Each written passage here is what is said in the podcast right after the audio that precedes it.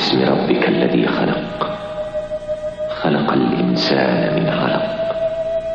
اقرأ وربك الأكرم الذي علم بالقلم. علم الإنسان ما لم يعلم.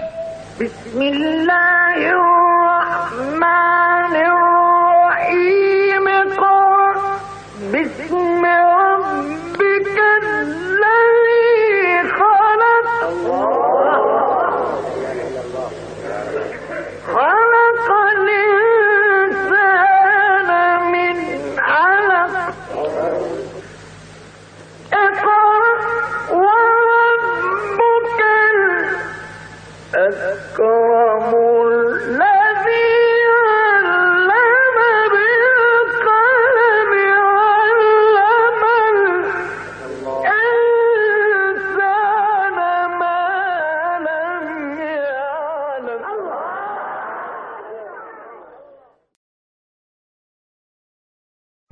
بالله من الشيطان الرجيم. بسم الله الرحمن الرحيم. الحمد لله رب العالمين. الرحمن الرحيم. مالك يوم الدين.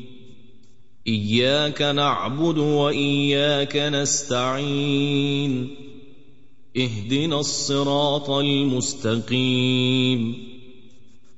صراط الذين أنعمت عليهم غير المغضوب عليهم ولا الضالين.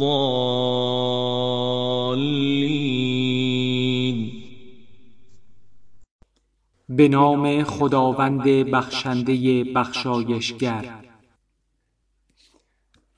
قرآن که یکتا کتاب توحید و برای آخرین تکامل فکری بشر است سوره هایش با جمله بسم الله آغاز می گردد تا انسان را متوجه سازد که همه تعالیم و دستوراتش از مبدع حق و از مظهر رحمت است.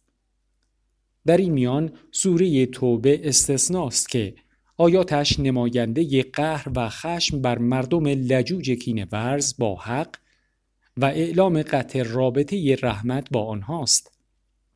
دستور گفتن این کلمه برای همین است که روی فکر و دل را از غیر خدا برگرداند تا انسان همه جهان و هر عملی را از نظر توحید بنگرد و از پراکندگی فکری به سوی وحدت و ارتباط گراید و نامهایی که از بودها و قدرتمندان در آغاز کارهای مهم عرب و غیر عرب از خاطر میگذرانیدند یا به زبان میراندند بزداید و مهر نام خداوند مبدع مهر و رحمت و خیر را بر دلها و زبانها زند. تا با توجه به این نام در اقدام به هر عمل قدرتی بیش از قدرت استعداد خود بگیرد و به کار بندد و تنها به قدرت محدود خود متکی نباشد. با این توجه نیروی عمل و امید نتیجه بیشتر است بلکه عملی عین نتیجه است زیرا نتیجه هر عملی کسب قدرت است. این اندیشه خود تحصیل قدرت و صورت بقا بخشیدن به عمل است. پس اگر عمل به نام غیر خدا یا با قفلت از نام خدا انجام گرفت آن بهره و نتیجه ای که عمل خردمندانه انسانی را میسزد به دست نخواهد آمد. چنان که بزرگان دین گفتند هر عملی که با بسم الله آغاز نگردد بریده و ناقص است. بشر که خود را در این جهان و در برابر عوامل و مناظر آن ناتوان می‌بیند خواه ناخواه پناه و ملجعی میجوید و چون از نتایج اعمال خود بیخبر و در حراس است توجه به قدرتی می نماید تا دل خود را مطمئن دارد و از استراب در اقدام خود را برهاند بدین جهت همه ملل کارهای مهم را به نام خدایان و ارباب انواع و سلاطین آغاز می نمودند. قرآن تعلیم می دهد که به نام خداوند رحمان و رحیم آغاز نمایید و فکر خود را به او پیوندید تا از پراکندگی برهید و نگرانی به خود راه ندهید. آن خدایی که مانند ارباب انواع و سلاطین و بتها کینجو و بدخو و هوسباز نیست که وقتی بر سر مهر باشد گاهی به خشم آید با مردمی سر صلح داشته باشد و با دسته که در جنگ و ستیز به سر برد. چنان که در تاریخ از این افسانه های جنگ و صلح و مهر و خشم خدایان بسیار است. الحمد لله رب العالمین. سپاس و ستایش همان خدای راست که پروردگار جهانیان است. تکرار حمد و صفت رحمت چه اثری دارد؟ همین انسان است که چون گرفتار کوتاه نظری و تارهای تخیلات و اوهام گردید و از استعدادهای درونی خود و شایستگی مقام حمد غافل شد بند بندگی غیر خدا که کمال مطلق است بر گردن می نهد و در برابر هر شبه بیروح و ناتوانی سر تعظیم فرود می آورد و زبان حمد و مدح برای قدرتمندان توهی و ناتوان می گشاید. با شعور به حقیقت حمد خدای که توجه به قوای درونی و چشم گشودن به جهان بزرگ است می تواند از این بندها برهد و از این محیط تاریک بجهد و روی دل را از غیر خدا بازگرداند و عقل و استعدادهای خفته را بیدار و فعال گرداند و ذلت و گدایی و دریوزگی به آستانه غیر خدا به عزت و سرفرازی حمد و ثنای پروردگار برسد. ربنا یا ربنا ربنا یا ربنا یا ربنا یا ربنا یا ربنا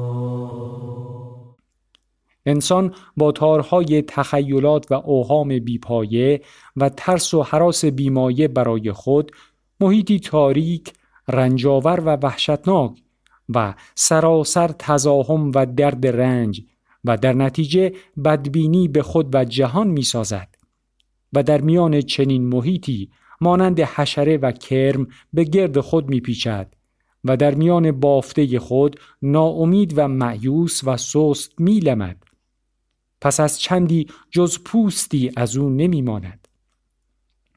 تعلیم حمد برای ایجاد امید و پاره کردن این محیط است. کلمه حمد مانند هله نورانی است که محیط تاریک و محدود محرومیت و تنازع در بقا را بپوشاند و از برابر چشم دور دارد و چشم را به جهان سراسر جمال و نعمت و تربیت بگشاید و با چشم خیربینی درد و رنج بدبینی و شراندیشی را از یاد ببرد. حمد و ستایش را تنها برای مبدعی بداند که لطف تربیتش سراسر جهان و همه موجودات را فرا گرفته هر ناتوانی را توانا می گرداند هر بیجانی را جان می بخشد و فراخور احتیاجش ساز و برگ زندگی به او می دهد. و از آنچه هست برترش می سازد تا به جمال عقلش می آراید. آنگاه برای تکمیل تربیت پیغمبران و خردمندان عالیقدر را برمیانگیزد و شرایع و قوانین در جلوی راهش می‌گذارد و تربیت تکوینی را با تشریع تکمیل می نماید. بدین جهت در قرآن کریم که ظهور تربیت و اراده حق است آیات تکوین و تشریع با هم آمده و همه را اثر قانون تربیت می شمارد. با این بیان حقیقت کلمه حمد به اندازه پهنای جهان بزرگ توسعه دارد.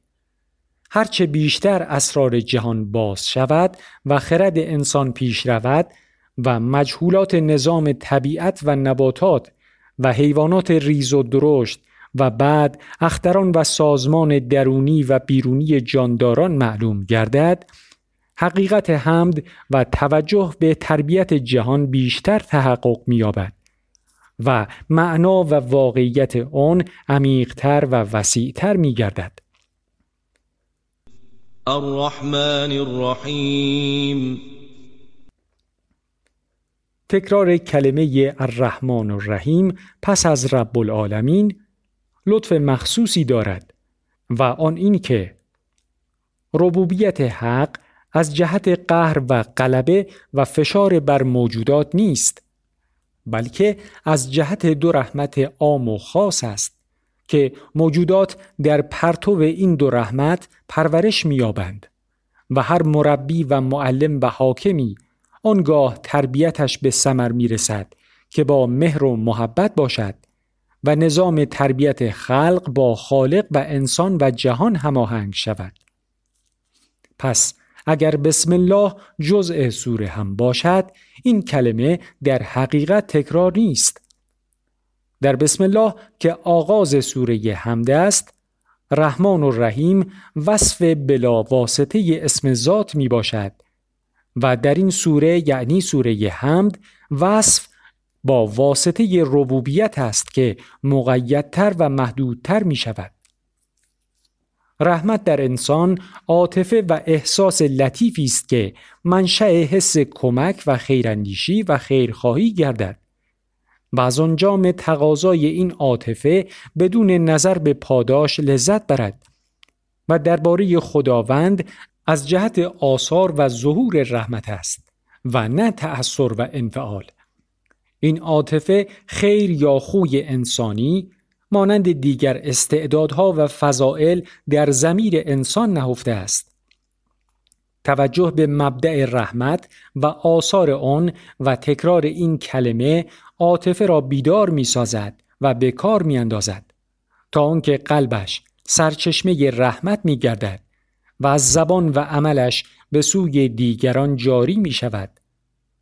اثر تکرار و تذکر همه صفات و نامهای خداوند همین است که معنا و حقیقت آن در انسان مستعد ظهور می نماید. صلی و سلم ثم زد و بارک السلام على محمد و اهل بیته الكرام صلي وسلم ثم زد وبارك السلام على محمد وأهل بيته الكرام. وخص يا الله بالسلام فاطمة. وخص يا الله بالسلام فاطمة. شفيعة الشيعة من عذاب حاطمة. شفيعة الشيعة من عذاب حاطمة.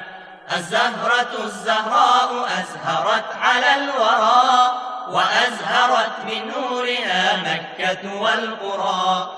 الزهرة الزهراء أزهرت على الورى وأزهرت من نورها مكة والقرى.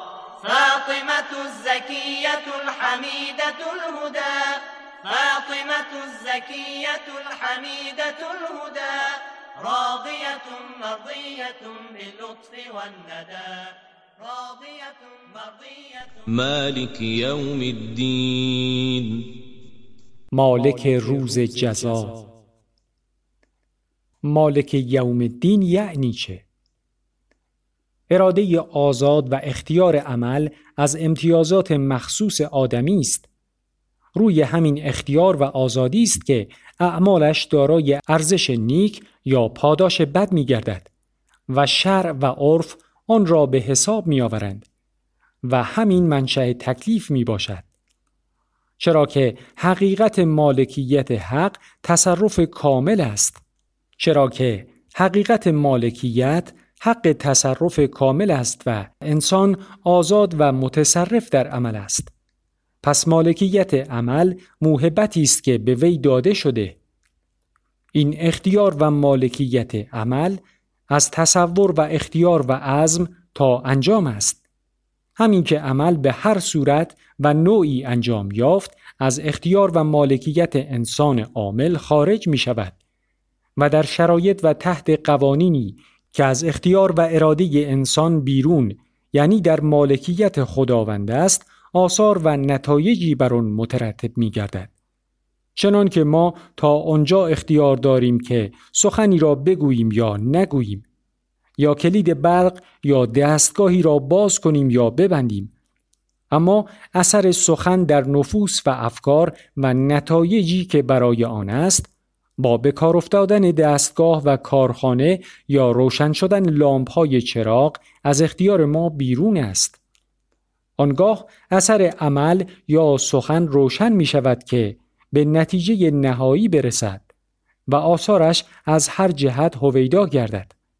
پس هر عمل و اثری تا به نتیجه نرسیده مبهم و تاریک است و چون به نتیجه و جزا رسید روشن می گردد.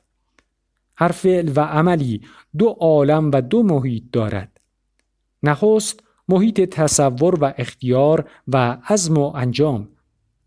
در این محیط انسان مکلف است و نتیجه و جزا که نهایت سیر و اثر آن است مجهول و در زیر پرده عوامل و مقتضیات به سر می‌برد.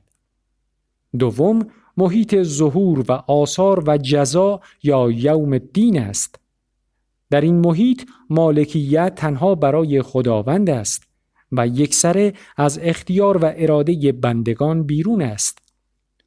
عالم جزاء نهایی چنان عالمی است که آثار و نتایج اعمال و باطن و ملکات انسان از زیر پرده طبیعت و قفلت بیرون می آید و حقایق چنان که هست از افق تاریک این جهان که جز زواهر و سطوح همه چیز از چشم پوشیده است سر بر می‌زند.